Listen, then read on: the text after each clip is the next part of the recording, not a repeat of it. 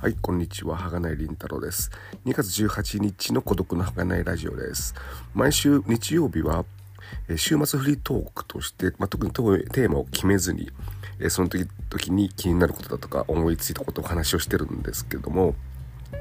えーと、今週はちょっとねあんまりあのこれっていうネタもないんでちょっと前からいつかあのお話ししたいと思ってたことを、えー、今週と来週2回に分けて、えー、お話をしたいなというふうに思います。えー、それは、えっと、去年の11月末から今年の1月末にかけて UNEXT で、えー、つぶれやプロが、えー、いろんな特撮ドラマウルトラシリーズとか配信をしていてそこであの久しぶりに見てすごいなんかあの印象に残ったエピソード特にあのウルトラ Q とえー、怪奇大作戦ですね。ウルトラマンとかね、あの、ちのシリーズの方は、まあ、いろいろ散々語り尽くされてるところもあると思いますんで。で、結構、あのー、これまで再放送とかで見る機会も、えー、あったりしたんですけども、ウルトラキルと怪奇大作戦は、久しぶりに見たエピソードも結構あって、あ、こんな話だったんだっていうのも、えー、いくつかありましたんで、えー、おすすめとかね、好きなエピソードじゃなくて、印象に残ったエピソード、あ、こんなエピソードあったんだとかね、えー、何回も見たエピソードで、えー、印象が変わったとか、そういったものを、えー、お話したいと。で、今週がウルトラ Q で来週が怪奇大作戦についてお話をしたいと思います。で、早速ウルトラ Q なんですけども、このウルトラ Q、えー、1966年に放送をされたまあ、日本初の本格特撮ドラマと言っていい思うんですが、えー、つぶれプロと TBS が、えー、共同制作ということで、えー、本格的な怪獣が登場するドラマということで私はこれを本当にギリギリリアルタイムで見た世代かなと思っててでね子供の頃まだ物心つくかつかないかの頃にこれを見て本当に怖かった。いわゆるトラウマっていうかね、だから今も本当、あの、大好きなんですけど、やっぱり見るとなんか怖いっていう、そういう気持ちが心の奥底でありつつ見るという、そういう感じで、やっぱり、あの、白黒画像のもの、あの、リアリティというか、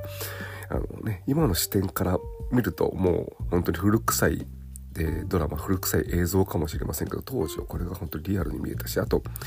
何と言ってもあのナレーションを石坂浩二が若き日の石坂浩二がやっていてで結構リアリティなることを言うなんとかトンネルを抜けたところに、ね、怪獣リトラのお墓が今でもありますとかねそんなようなことを平然と言ってのけるんでもう子供ですんでそれを信じてしまって、えー、怖いなというふうに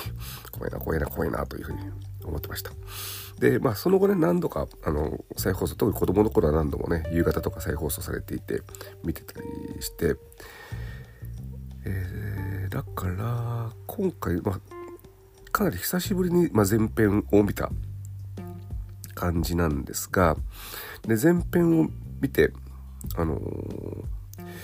まあ、やっぱり、すごいなっていうのと、なんか何度見てもやっぱり印象に残らないエピソードもあるなっていうふうに 思ってて、ね、あのエピソードであのエピソード今からストーリー話せて言われてもよくわからないっていう話せないっていうのもありますがそんな中今回見て印象が変わった印象に残ったエピソード。えー、っとまず26話になるのかな？えー、っと「燃える栄光」という。だからウルトラシリーズ、ウルトラ Q の方の後半っていうか終盤は結構怪獣が出てこなくて人間だけで、えー、ああだこうだする、まあ、ホラーとかね SF のような話もあったりするんですがそんな中でこれは割と人間ドラマが面白かった改めて見て面白かったなっていうダイナマイト・ジョーっていうボクシングのチャンピオンが、まあえ、チャンピオンだけど孤独ということで、えー、ピーターっていうね爬虫類えー、トカゲかなんかね、えー、が、えー、唯一の友達みたいな感じで、えー、彼、彼、え、ピーターにいろいろ話しかけたりしていたんですけども、そのチャンピオンが失踪してしまって、で、主人公がたまたま、えー、どっかのホテルで旅行をやっている道化師、まあ、ピエロですね、を見て、あ、これはそのダイナマイト城じゃないかということで、えー、探りを入れてみるとやっぱりダイナマイト城だったと。それねチャンピオンの孤独に耐えられずに失踪してしまったっていう。そういうあの人間ドラマの方がすごい面白かったなっていう。で、まあ、怪獣としてはそのピーターがね実はあのなんか特特殊な、えー、生物で温度が上がると巨大化するという、えー、部屋に暖房入れると突然こう人間ぐらいの大きさになったりね。で最終的には火事の中で巨大化してしまうとかね。そういうのがあるんですけどそれはさておき人間ドラマが面白かったっていうそういう話です。で続いて2つ目がその次の27話。ウルトラ Q 全28話あるんですけどもその最後の28話っていうのが、えー、本放送で放送されずに再放送の時初めて放送されて開けてくれっていうこれもねすごい SF チックっていうか SF ファンタジーダークファンタジーっていう感じですごいあの印象に残る話なんだけどそれはさておき、まあ、本編最初の放送の時の最後の話、まあ、あんまりねあの全体にあの気象点あのシリーズにまとまりがあるわけじゃないんでずっとねあのエピソードを、えー、毎週放送していくって感じなんで、まあ、最終回だからなんだっていうのはあるあるんですがでこれ、えー、206便消滅数という、えー、作品で、えー、旅客機が東京上空上空で消滅してしまうという、えー、お話なんですが改めて見てこれすごい SF というか、えー、そこであの、まあ、異世界異空間に飛行機が行ってしまったと。いうことでそことの管制官にどうやって連絡を取るのかとかねそういったところがあの描かれていて、まあ、航空パニックをこの時期テレビのドラマでやっていたっていうことですとかその辺の SF チックなところがすごい、ああ、多分ちゃんとした SF だったんだって。なんか本当印象としては、えー、飛行機がどっか雲の上に行ってしまって、そこで、えー、トドの怪獣が出てくるっていう、そういう印象しかなかったんですが、ちゃんと、あの、物語の根幹には、え、SF テイストの、だからてっきりどっか、あの日本海上空とかね太平洋上空とかそういうとこかと思ったら東京上空で消えたというところもなかなかユニークだなと思いました。ただ出てきた怪獣があのねトドラっていう トドの怪獣なんですが、えー、あれ怪獣いらないからって。さっきのピーターもそうですけどもその意味でもまああの主な視聴者がやっぱり子供向けっていうかねそういうところもあるんで、えー、怪獣出さないといけない。ちょうどあれですねえー、東宝の特撮映画の妖精ゴラスと同じで妖精ゴラスは、えー、謎の妖精、まあ、水星っていうか水星とか言わずに本当にあの月のような星が燃えながら地球に、えー、突進してくるという。でそれをどう、えー、防ぐのかっていうことをしているクライマックスで、えー、なぜかそのトドあれも本当トドのような怪獣ですね、えー、マグマという怪獣が出てきてでそれを妨害するという。これもね怪獣いらないいらないなっていう。やっぱりそれもあの、まあ、特撮映画で怪獣を出せば、まあ、子供をまあ、子供も見るから怪獣を出すとかどっちが先か分かりませんけども、えー、そんな感じで怪獣を出したような気がしますが怪獣なしでも面白い、まあ、本当ウルトラ Q 結構本当怪獣出てこなくても面白い、えー、8分の1計画とか、えー、変身とか、えー、悪魔っ子とかありますんで。まあなかなかあのつぶらやプロで配信してますけど他のところで配信なかなか、